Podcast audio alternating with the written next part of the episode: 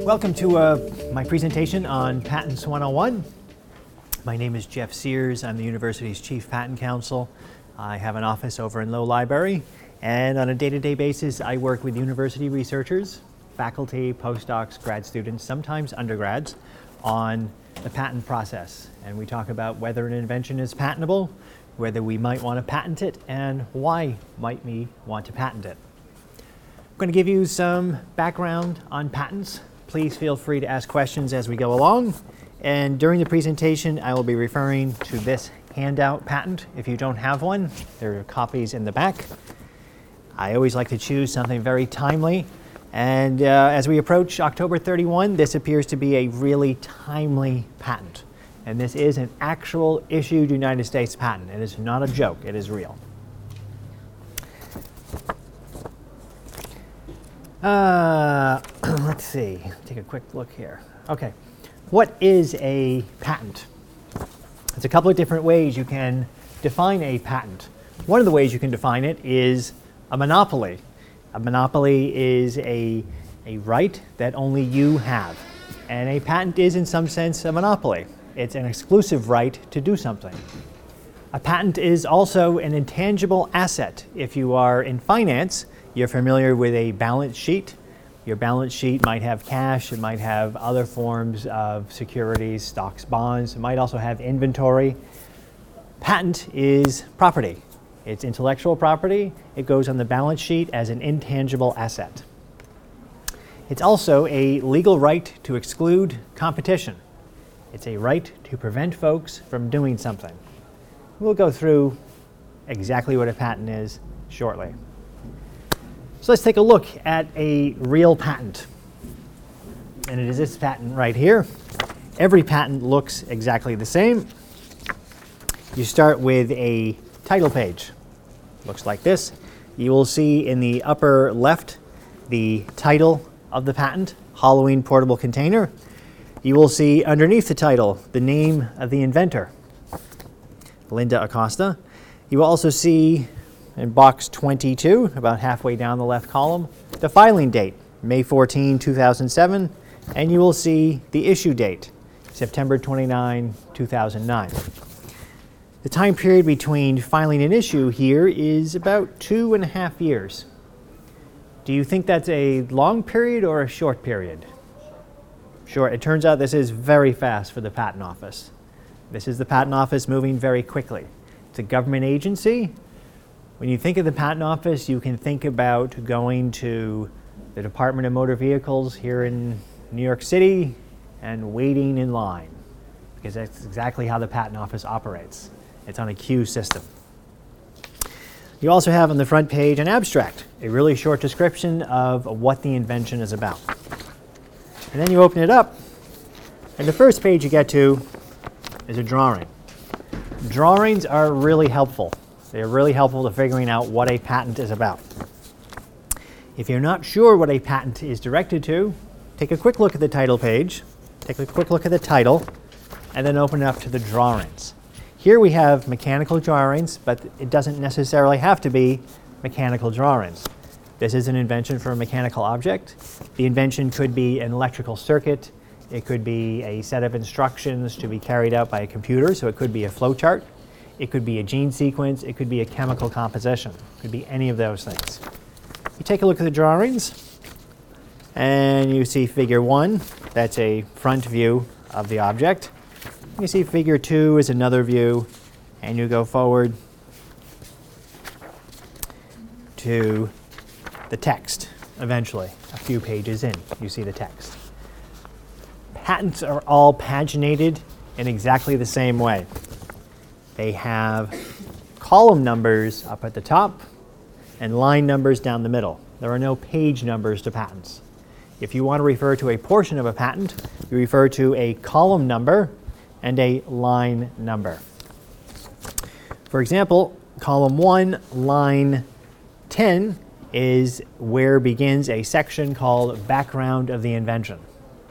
I'm going to read a little bit from this patent to give you a feel for how patents are written. And I'm going to start reading at column 1, line 22. Typically, children collect confections in containers such as bag, back, bags, backpacks, cases, duffel bags, handbags, knapsacks, pillowcases, and even the popular orange plastic pail resembling a pumpkin. Let's pause there for a moment. Typically, children collect confections and containers. People don't talk like this. No one talks like this. But patent attorneys write like this. Why do we say confections and containers? Because if we said candy, candy is a very narrow term. It's very narrow. It means something particular. But confections are very broad. It covers candy, it covers pastries, it could cover pretzels, it could cover a whole range of things. Moving on. As more confections are received, and I'm just reading the next line, the container becomes weighted and difficult to carry or transport from house to house. Has anyone had this problem? You got so much candy trick or treating, you can't carry your pumpkin. Again, continuing. Additionally, con- the containers traditionally used do not have a cover, such as a lid, to prevent the confections from falling out of the container or becoming damaged from weather elements, such as rain. Again, people don't talk like this. Patent attorneys write like this for a reason. I like to call this style of writing double jargon. It's two layers of jargon. The first layer is a technology jargon. Patents are describing inventions. Inventions are related to technology. There's usually a field. This is a mechanical object, but it doesn't have to be. Everyone in the field knows certain terms of art. If this were an electrical circuit, it would probably have transistors, resistors, capacitors, all those other wonderful elements. The patent wouldn't explain what those are. It would just use the terminology. And if you don't know what the terminology is, you're lost immediately. The technical jargon. That's the first layer. The second layer is the legal jargon. This is a legal document. It's typically written by a lawyer. It's reviewed by an examiner who's not a lawyer but who's a technical expert. And eventually it will be argued over by other lawyers and potentially reviewed by a judge who's also a lawyer. A lot of lawyers in this process. It has a lot of legalese. Do not be surprised if, when you start to read your first patent, you cannot make heads or tails of it, and you're lost after a few sentences. This would be completely normal, nothing to worry about. You will get better at it over time. Let's continue to look at the parts of this patent. We have the field of the invention right here. This is a section that doesn't say much. You can throw it away. As a matter of fact, I'm going to tell you about a lot of sections you can just throw away when you read this patent. Field of the invention, you can throw it away. Background, you can also throw it away. I just read you a couple of sentences from the background. The background is there to act as a pitch to the examiner, to explain to the examiner what the problem is in the art and in patents, we use the word art a lot. Art means technology, it means the field. What the problem is in the art that needs to be solved. It's kind of a dumb problem. It's real, but it's dumb. Containers that are too heavy to carry and containers that don't have any protection from the weather. It's a spin, it's advertising. You can ignore it. Summary of the invention definitely throw it away very heavy legalese. So, so far I've, I've uh, suggested to you you can throw away all of column 1 and pretty much all of column 2. Now we're down at column 2, line 65. You do not want to throw away the brief description of the drawings. You should spend a moment on it, especially if you cannot figure out what in the drawings. Now, I happen to be pretty good at reading mechanical drawings. I've been doing it for a long time but sometimes they are not easy. And you might be looking at it and saying to yourself, don't know, do not know what you're showing me in this drawing. And you will see in the brief description, ah, and this is not what it says here, but it's just an example of what it could say. Figure 3 is a cross section of the drawing of figure 1 along line AA. makes it all clear. Ah, now I know what you're showing me. We move next to the detailed description of the embodiments, or the, just called the detailed description. This begins in column 3, line 10. And the claims, on, which begins at column 4, line 65. These are two places you definitely want to spend some time on. And we will take a closer look at it as we move forward.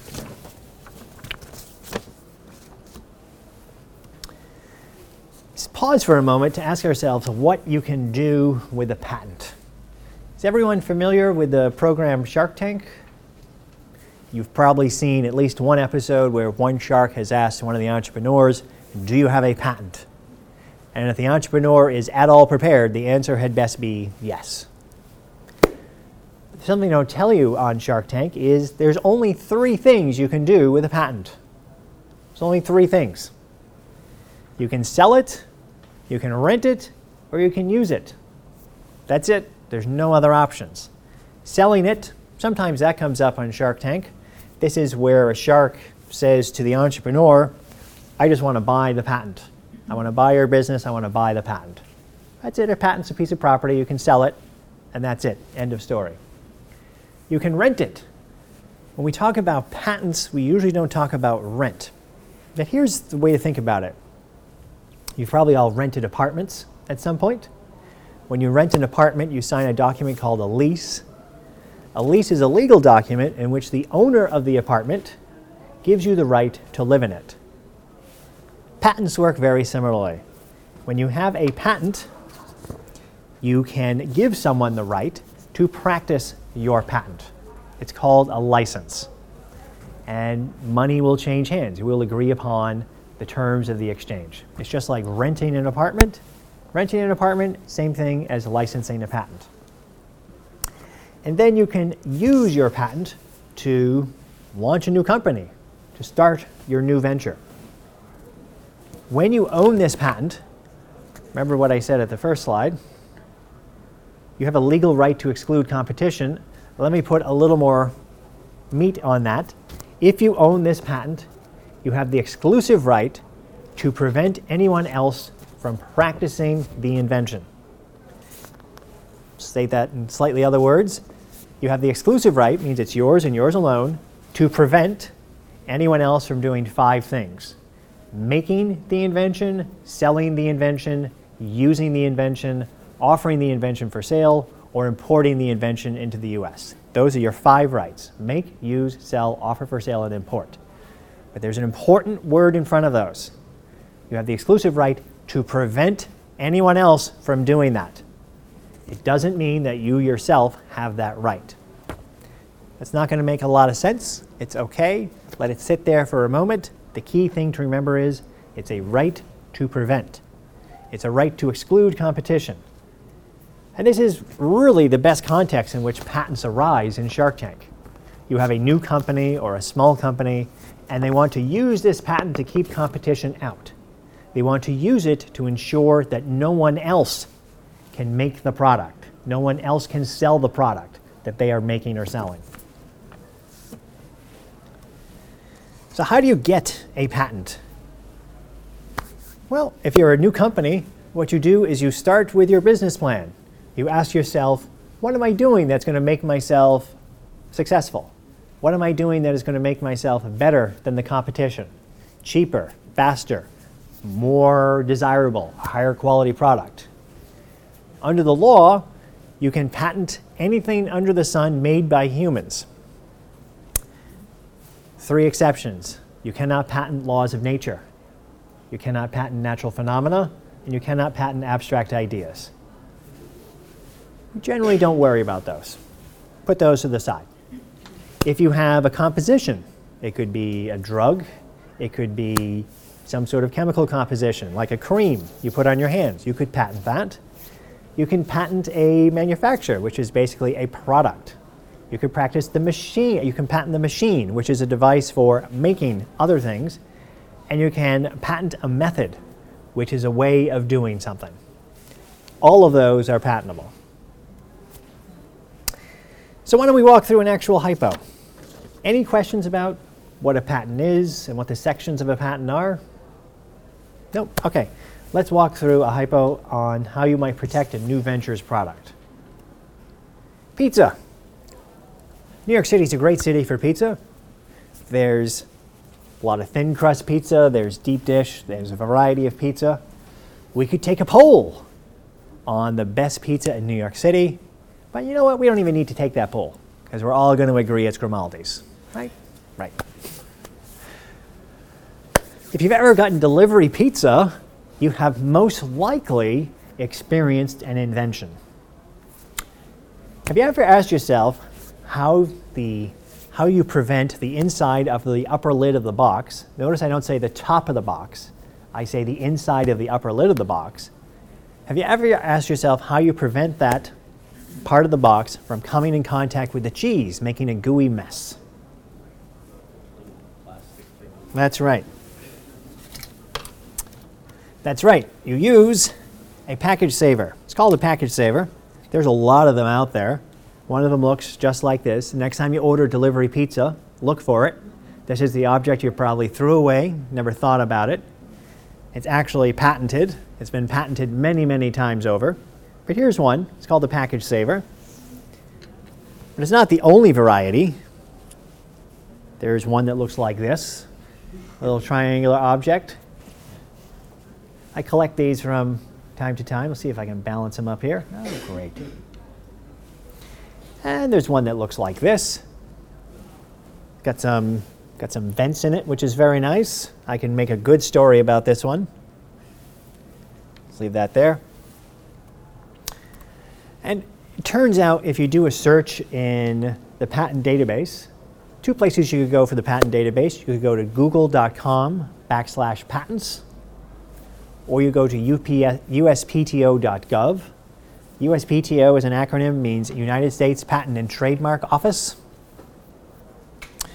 It is the official government agency that grants patents. You can go to either of those websites and you can search on patents and you can find anything that was patented.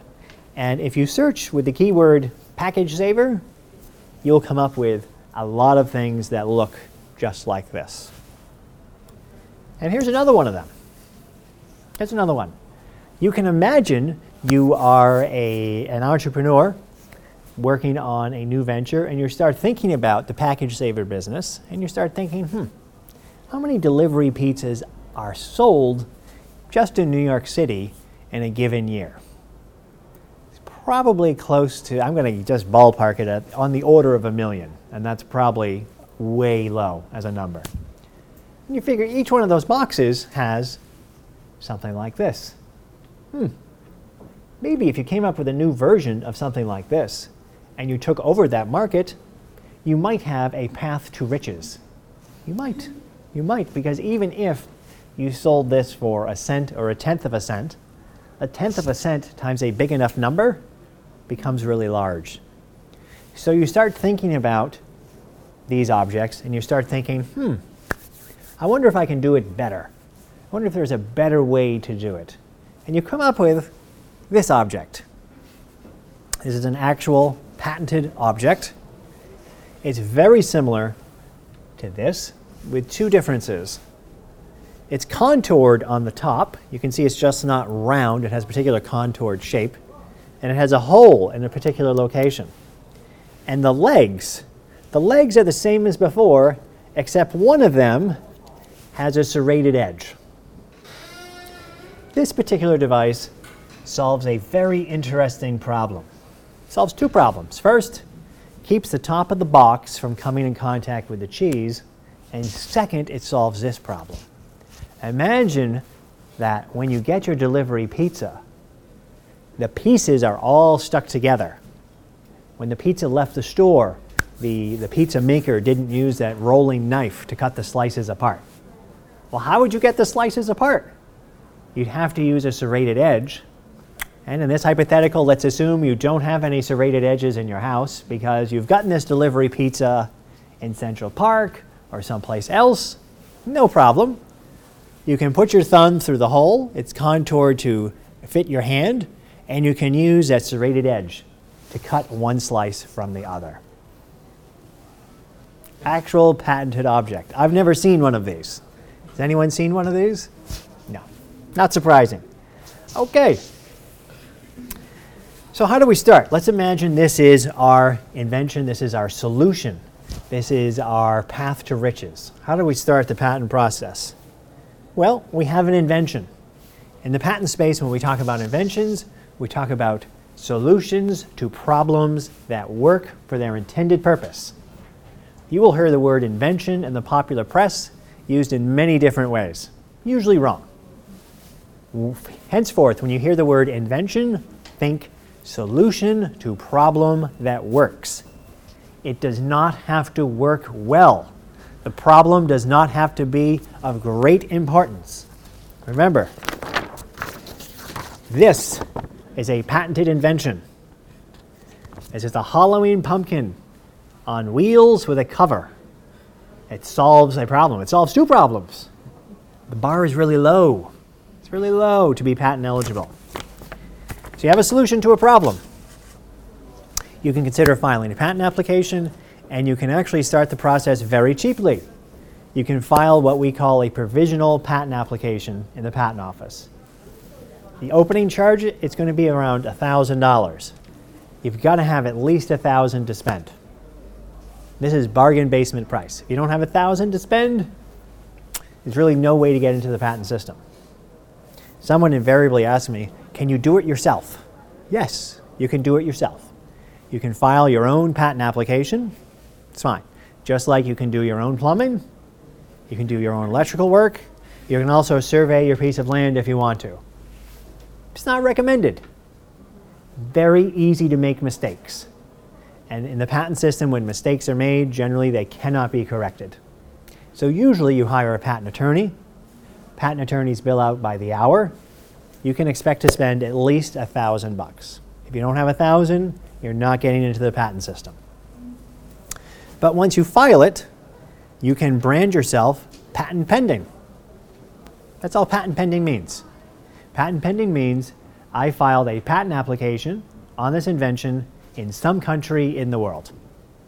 Means nothing else. And I should tell you, remember we talked about filing date, May 14, 2007 and issue date September 29, 2009. You do not have any rights until you are issued. No rights until issued.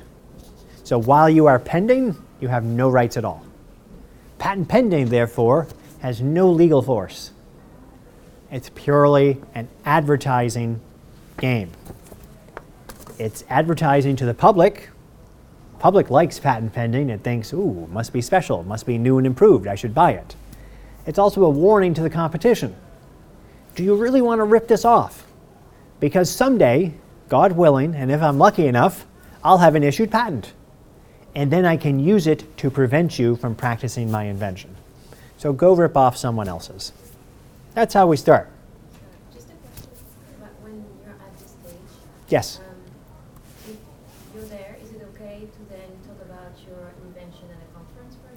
Yes, it is. It is. I'm not sure if my deck has a, a, part on what we call bar dates, so let me take this question now. It's a great question. Every patent system in the world has a clock, and the clock determines whether patent rights are available. Certain things you do will jeopardize your right to file for a patent. Here is a typical example in the US. You have one year from the date of your first public disclosure of the invention to file a patent application. Now, public disclosure, that's attorney jargon. I know what it means. Let me tell you what it means. Public disclosure means anytime you publicly communicate information about your invention, you are starting a one year clock. So if you go to a conference, and that conference potentially could be attended by a member of the public, you've created a one year date. If you sell your invention, if you use your invention in public, if you publish it on your blog, if you publish it online, if you publish it in print, anytime the public has access to your invention, you have a one year clock that starts to run. You must file your patent application within that one year. If you don't, your rights are forever lost. Grant proposals also potentially trigger a clock. Usually they're not public. Usually they're not confidential. It's a different type of clock.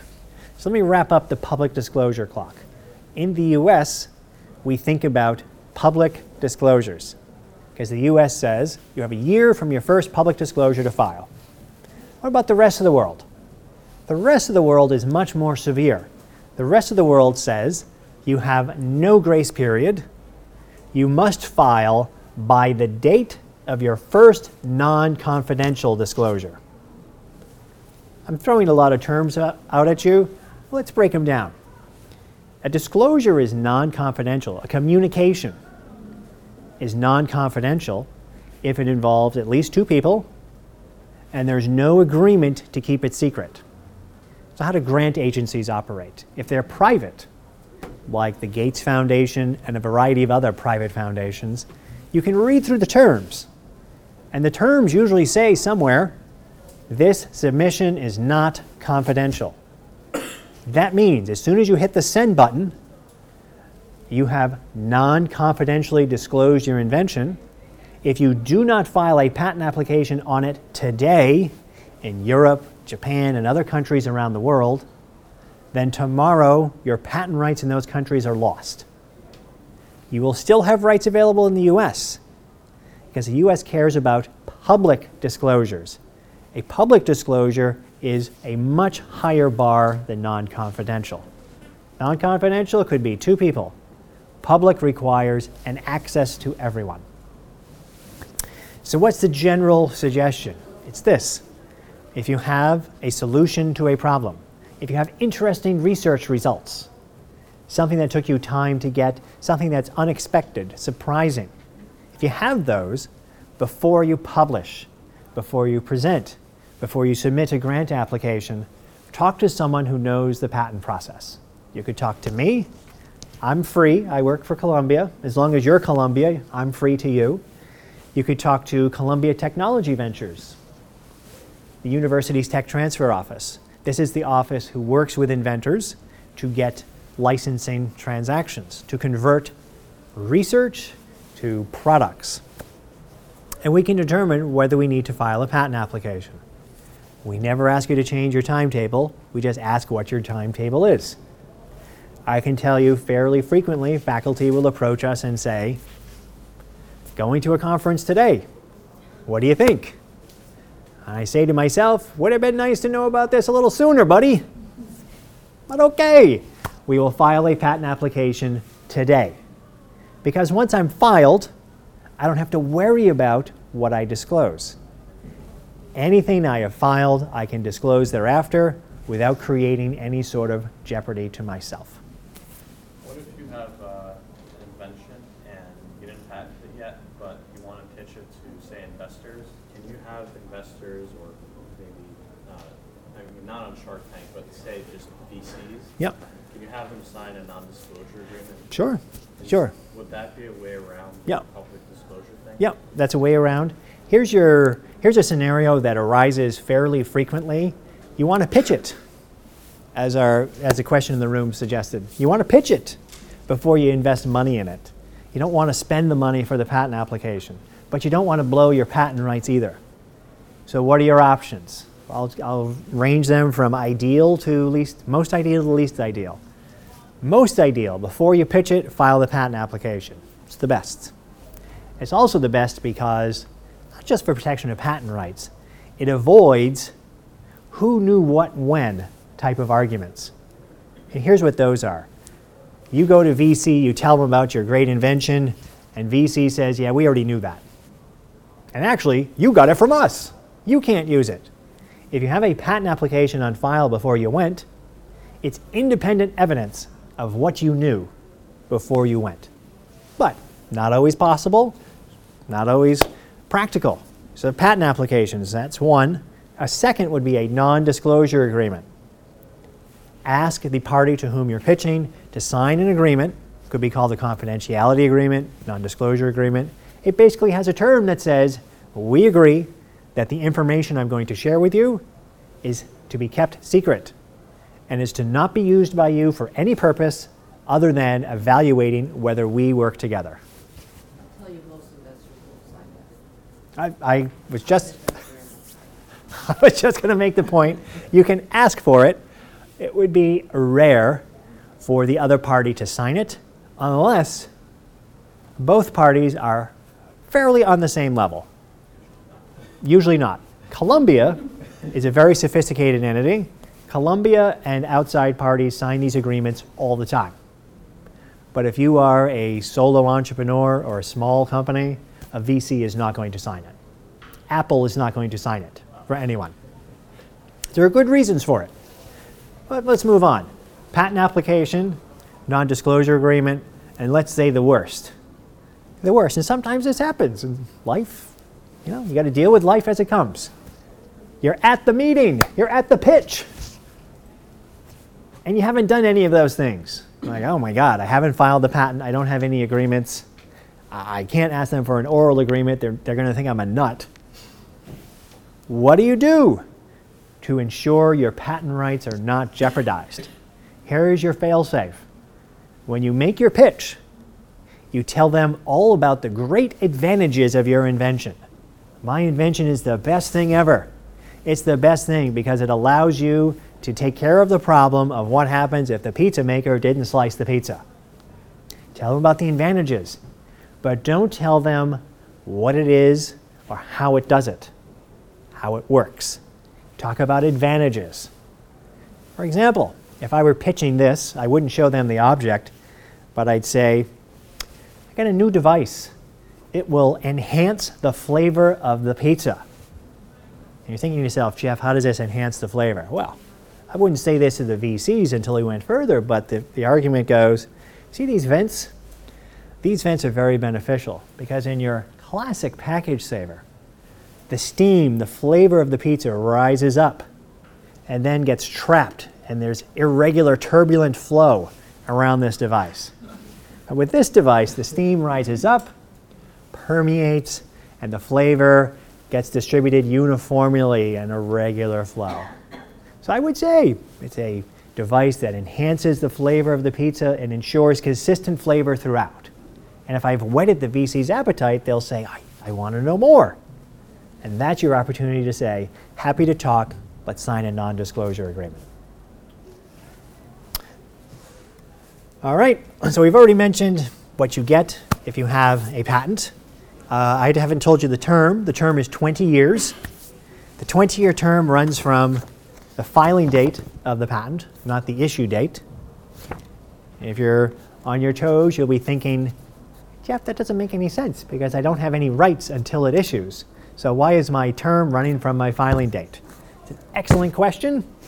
Be happy to discuss it offline. There's a very good legal reason for it. Suffice to say, your 20 years runs from your filing date. So all the time you spend in the patent office, you're just eating up your own patent term. I mentioned it is the right to prevent, and let me dispel one other myth. There is no such thing as an international patent. There are international patent applications, but there is no international patent right. Patents are country specific. This patent is a US patent.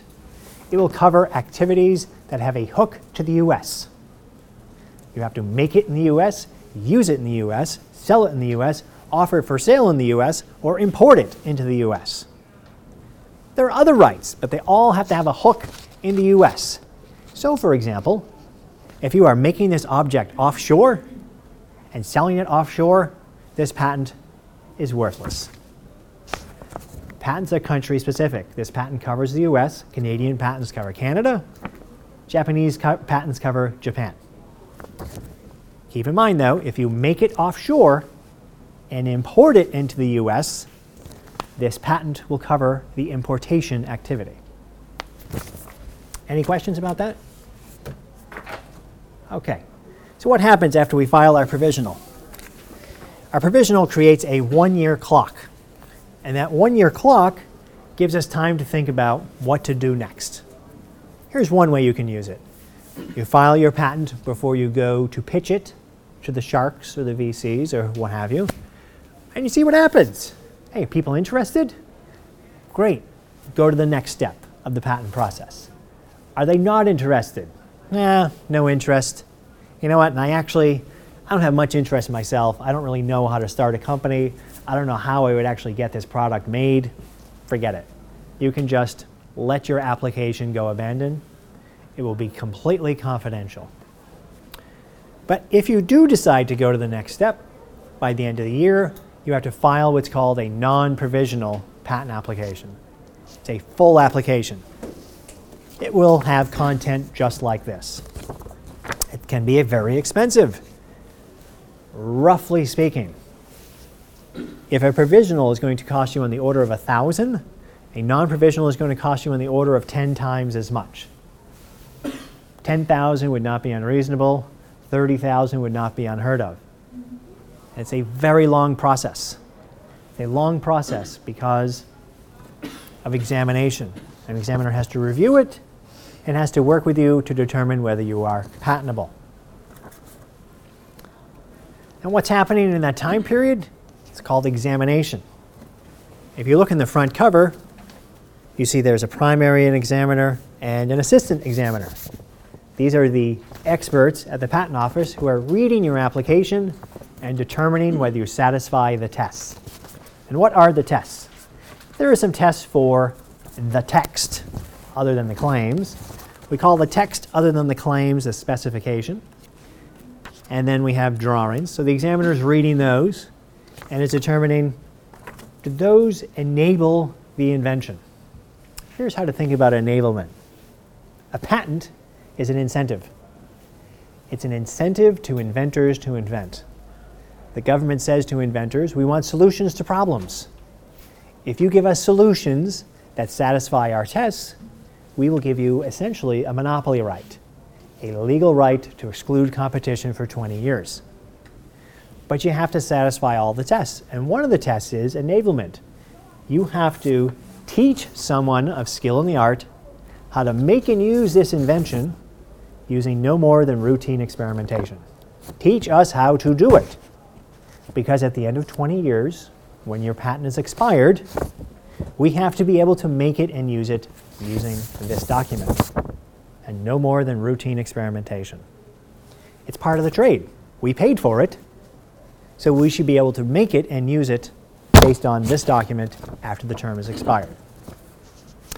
Best mode is very similar. It goes a step further. It says you have to tell us when you file your patent application of the best way that you know of practicing your invention, the best way you know of making it and using it.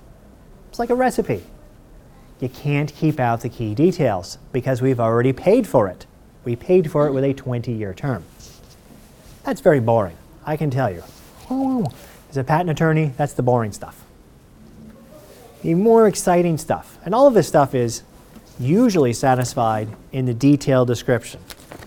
Remember, we went through the text. I said throw away the field of the invention, throw away the background, throw away the summary, pause in the brief description. Detailed description. This is where the enablement test has to be satisfied. And the best mode test. There's another test as well. I'm not going to mention it. We come now to the more interesting tests. These are the tests of the claims. Your claims have to pass three tests. They have to be useful, novel, and non obvious. Useful should be pretty straightforward. An invention is a solution to a problem that works for its intended purpose. Doesn't have to work well. The claims have to describe a useful invention. Pretty trivial. Things that will never pass this test are things that can never work. Time machines can never work. Don't claim them. They're not going to pass the utility prong. Other classic example perpetual motion machines. Applicants still submit patent applications for perpetual motion machines. They can't work. They violate the laws of physics and the laws of thermodynamics. So, invariably, what the examiner says, you know what, bring that in. I want to see it in my office. Let's take a look at that perpetual motion machine. Rejected, fails utility. Utility is also, in the world of patenting, fairly boring. The more exciting aspects are novelty and non obviousness. Here's what we mean by novelty the patent system is an incentive system. We are looking for solutions that are new. don't give us solutions that are old. The examiner will do a search of what is called the prior art. Prior art is a collection of all the world's knowledge that was publicly accessible before you filed. And the examiner will compare your claim to the prior art and will ask, is your claim new? If your claim is the same as something else that already exists, you do not get a patent because you fail novelty.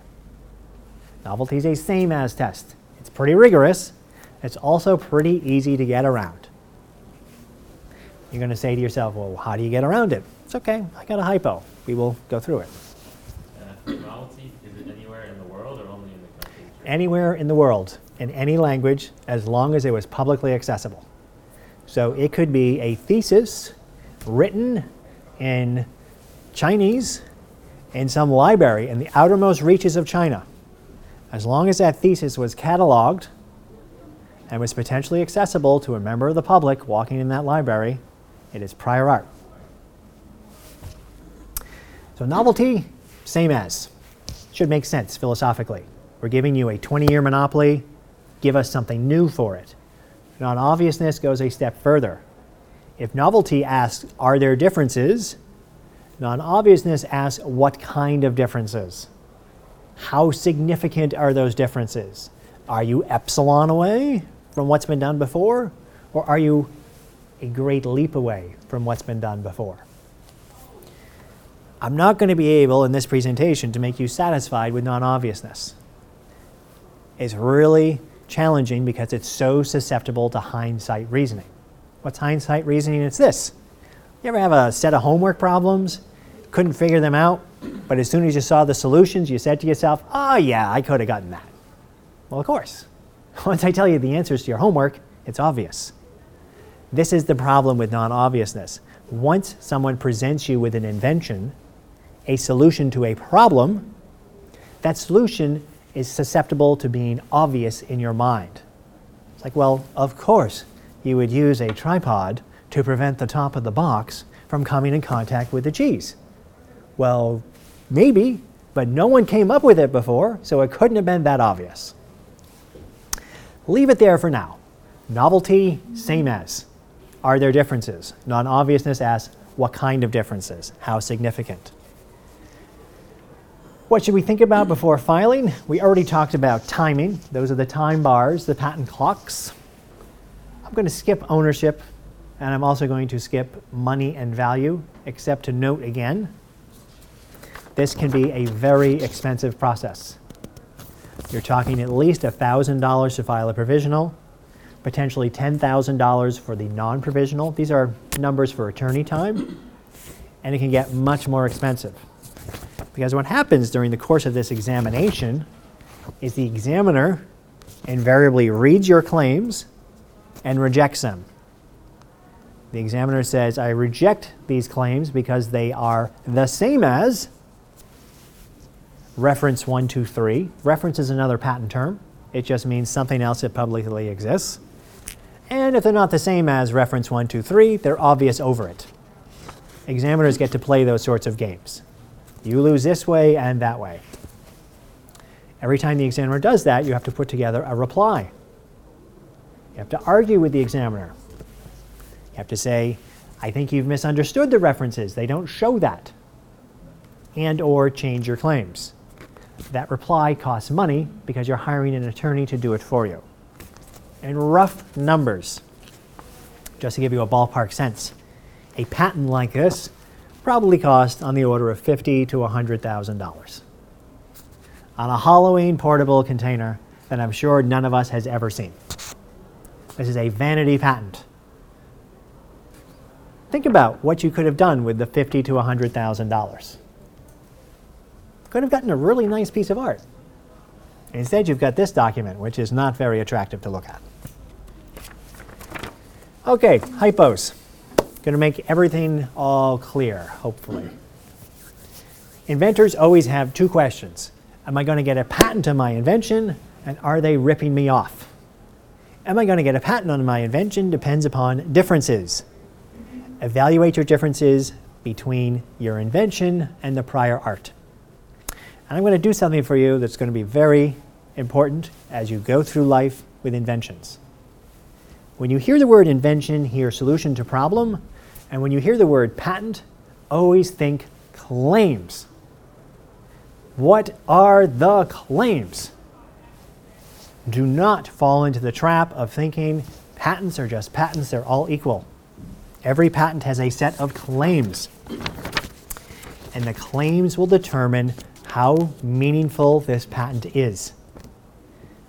So, will you get a patent on your invention? You have to look at your claims and the prior art. Are you being ripped off? Look at your claims and the product that is being sold. Let's go through the example. Remember, we are the inventor of this fabulous device. This is us right here. We want to know are we going to get a patent on it? And might we have some problems if we try to make it and sell it? Are we going to get a patent on it? Well, we have to write a claim for it. The claim we're going to write looks something like on the right. A lot of ways to write claims, but they all kind of sort of look like this. They have what's called a preamble and a transitional word. That's the first sentence. The transitional word is the gerund. In this case, it's comprising. Comprising is a transition word. It means includes. The preamble was what goes before the transition, a lid support. Here's a way, another way to read this claim. My invention is a lid support that includes at least the following parts platform, three support legs, and a serrated edge connected to one of the support legs. If you are making an object that includes at least these parts, you are practicing my invention. It's an open set. So if you're making an object that includes these parts plus something else, you are making my invention. This make sense? Open set. This is typically how you write claims. So we ask ourselves, is this invention patentable over the prior art? Let's imagine the examiner has done a search, and the only relevant prior art the examiner has found is this object, which we will assume exists before you. Is your claim novel? Hmm. Well, let's see. Let's do a side by side comparison. I claim a lid support. Preamble usually doesn't matter because I could have called it whatever I wanted. I could have called it the world's best invention ever. Could have called it my magical invention for slicing pizza. Examiner is not going to give it any weight, but regardless, that object is a lid support. That object has a platform, same. That object has three support legs, same. Ooh, and a serrated edge connected to one of the support legs. Well, that object doesn't have a serrated edge. I have a difference. I pass the novelty test. I pass novelty. I've already passed utility because we know it does a function that's useful. So I've passed utility, I've passed novelty. How do I get over obviousness? Well, I get over obviousness because there's no serrated edge here. There's no way to come up with it. The examiner doesn't have it in front of him. This invention is not obvious. The type of argument an examiner would make would go something like this. He would have a combination of this object with a plastic knife having a serrated edge. And the examiner would argue one of skill in the art would be motivated to combine this object with the serrated edge of the plastic knife because the combination would be very useful for slicing pizza. That's an examiner style argument. It's a bunch of baloney because the examiner has to point to some reason why someone of skill in the art would make the combination. See how it gets easy for hindsight reasoning? Well, I just take this and the serrated edge from a plastic knife and I get your invention. That's true. But someone had to identify the reason for putting them together. It's not enough to say putting them together is it. What's the reason to put them together? Let's assume we convince the examiner and we're patentable. So we are going to get a patent on that claim. Remember, claims are critical. Next time you hear a shark ask, Do you have a patent? Be thinking, what are the claims? What could possibly be the claims on that? Go to the next part of the hypo. You're the owner of the product on the right. You want to make and sell them. You're going to build your factory. You're going to hire the raw materials. You're going to get the machinery. You're going to hire the personnel. You're going to be pumping these things out by the hundreds of thousands. You're going to be flooding the market with them because you want to get one in every pizza box in every city of the world. Because even if it's only worth a tenth of a cent or a hundredth of a cent, if a big enough volume, you're going to be extremely wealthy. But you remember this presentation, and you remember Jeff said something that made no sense. Probably still doesn't make any sense, but we're going to make it clear. He said, a patent is a right to prevent.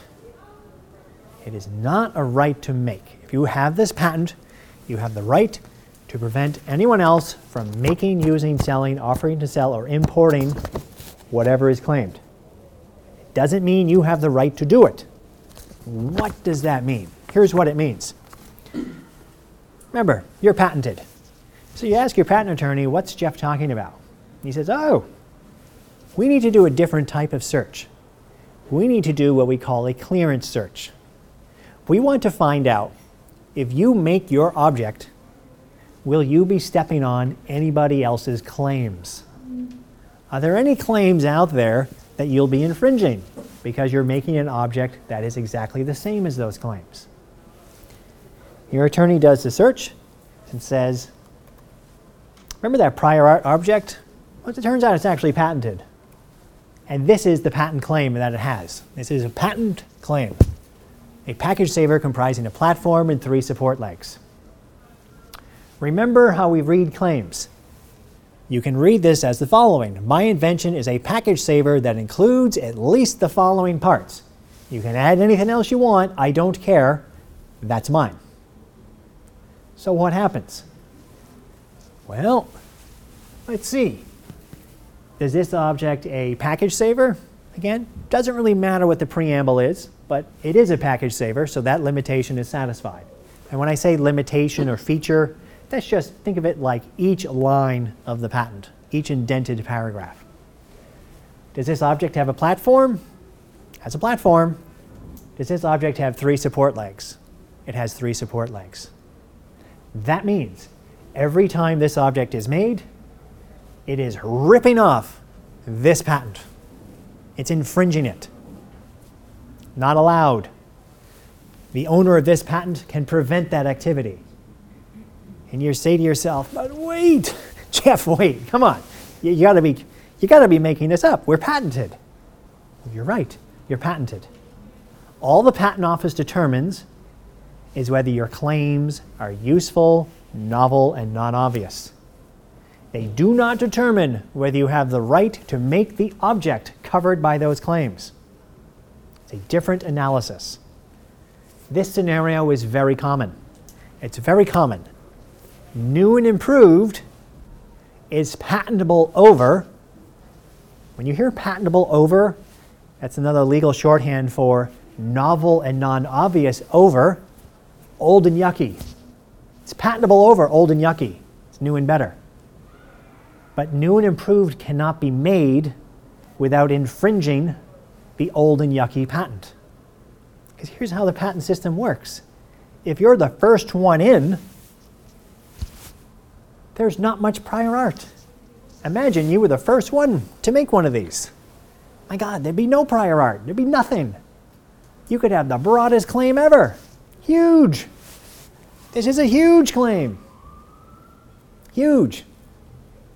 Everyone after you has to be narrower. That's the way the patent system works. So, what? Yes? Wouldn't you file saying that uh, with four legs instead of three, would that fit? Uh, Because For if you filed with for the first one, at least I would have changed, like, at, I would say a platform and at least three support legs, so it prevents any the inven- that we had fourth Yeah, leg. you're right. So So it's that, that, that would, would be, but uh, yep. consider that this is what it is, can we, when we filed a new patent, say that uh, our support uh, is, has four legs instead of three? So that we'll, you know, we, we, we will end up not uh, at risk of infringement. So here's the way it typically works. So, well, it's a great question. You're thinking about it the way a patent attorney would think. So I say three.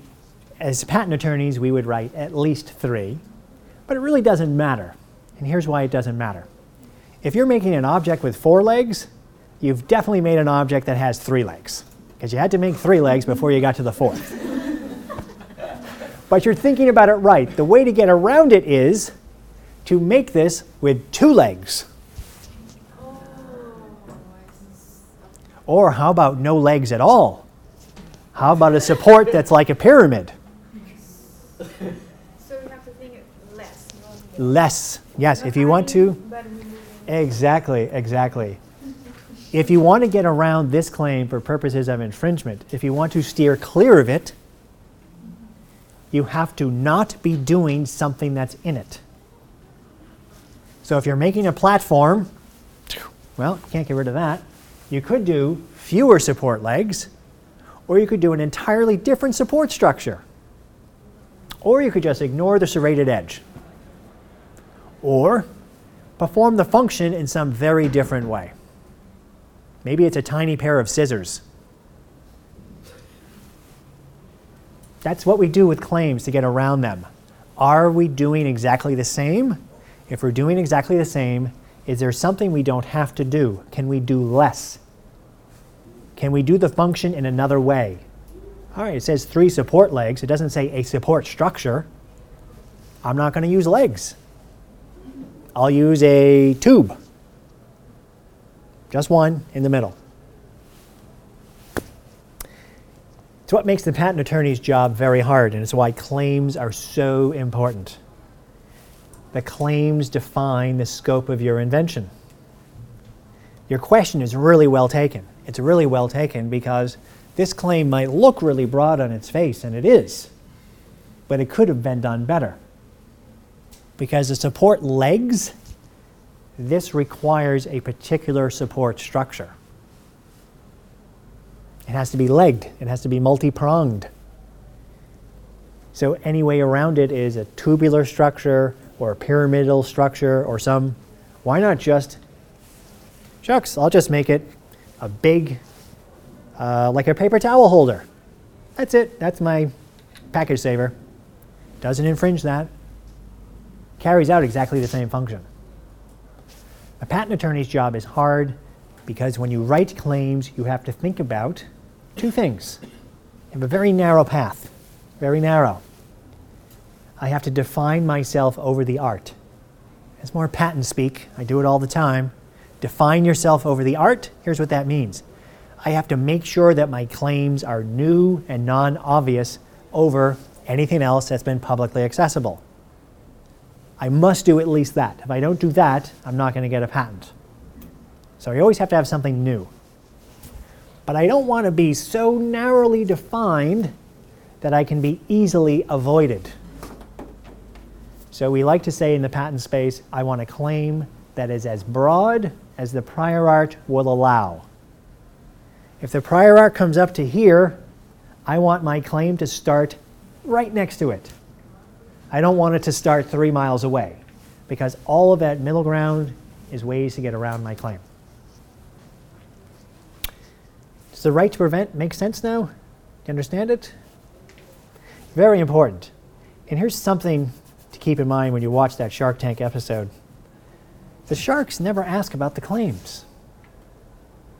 They always ask, Do you have a patent? And think about the next time you see this Shark Tank and you see one of the entrepreneurs come up and they have a patent, go and look for that patent. It's not hard.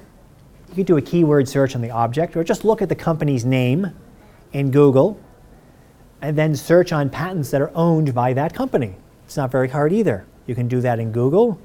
You can do that at the USPTO site. Pull up the patent. I'm going to give you a handy tip. Handy tip. See this claim has very few words. There are very few ways to get around it. There's only one. You have to have a different support structure. It's the only way to get around it. This claim, there are two ways to get around it. different support structure, or get rid of the serrated edge, or perform the function in a different way. The longer a claim gets in words, the less commercial value it has. Because there are more ways to design around it. If a claim has elements A, B, C, D, E, F, G, H, I've got eight ways I can possibly get around that claim. I don't have to do A, B, C, D, E, F, G, or H. If I can drop any one of those, I'm home free. Or if I can do any one of those differently, I'm home free. A claim says A and B, it's going to be a lot harder. So here's a general rule. The longer a claim is in terms of words, the less its value. If you see a claim that is half a column long, it's total garbage. And you will see claims that are columns, columns long. Total junk.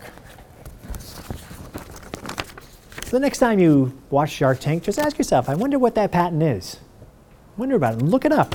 And don't be surprised if it's total garbage, because the sharks don't go to that next step. Uh, let me just give you a couple of ways out of this box new and improved versus old and yucky. A couple of ways out. One of the ways out is business. The owners of the respective patents approach each other and they make a deal. Old and Yucky says to new and improved, look, we know I can prevent you from making your product. I have a patent right that blocks you. And new and improved says, well, old and yucky, you can't make my product either because I have a patent that blocks that. So they both agree, you know what? Let's license each other. We will give each other permission to practice our respective patents. License each other is another way of saying we will agree not to sue each other if we infringe our respective patents. So old and yucky goes off and makes new and improved product, and new and improved goes off and makes new and improved product. That's a scenario. Or another scenario is old and yucky says, new and improved, I will agree not to sue you on my patent if you pay me a royalty. Pay me 10% of your profits and I'll agree not to sue you. That's a transaction, happens all the time. It's a license. But also, something that happens all the time is a deal can't be reached. Old and Yucky says there is no way I'm going to allow you to practice my patent because then no one's going to buy my product. You're going to put me out of business. So, no, I'm not giving you permission. And New and Improved goes off and makes the product anyway, and Old and Yucky sues New and Improved for patent infringement. This is a very expensive game, costing on the order of $100,000 a month in lawyer fees. Each side will pay roughly $100,000 a month in legal fees for every month the case is before a judge. And remember, we joked two and a half years, that's lightning fast for the patent office. Judges don't do anything in two and a half years, they have lifetime tenure. Cases go on forever five years, seven years, 10 years, and you're burning through 100 grand a month on a good month.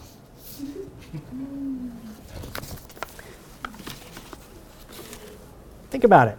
You really have to ask yourself, if you're a startup, why are you getting into this game? What's the end goal? Don't fool yourself into thinking the patent in and of itself has value. It has none. You have to have something behind it. You have to be able to use it.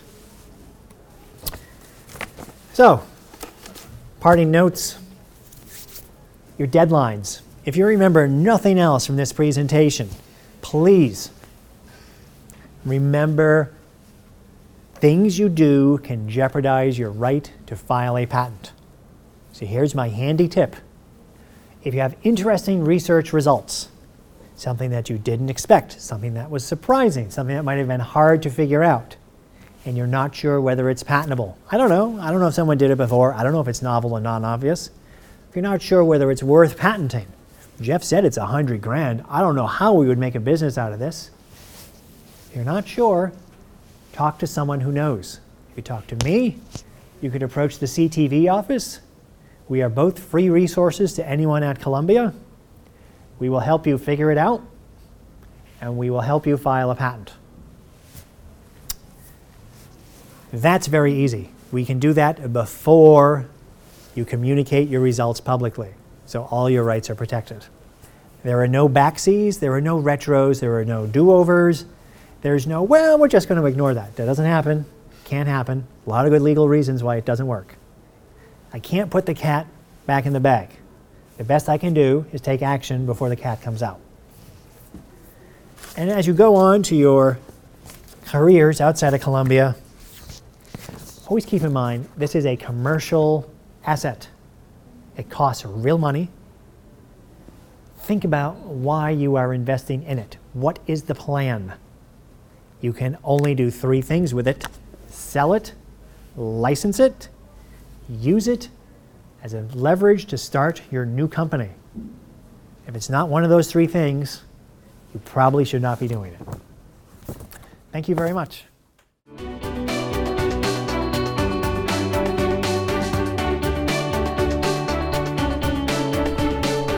Thank you for listening. For more information on Columbia Technology Ventures, visit techventures.columbia.edu.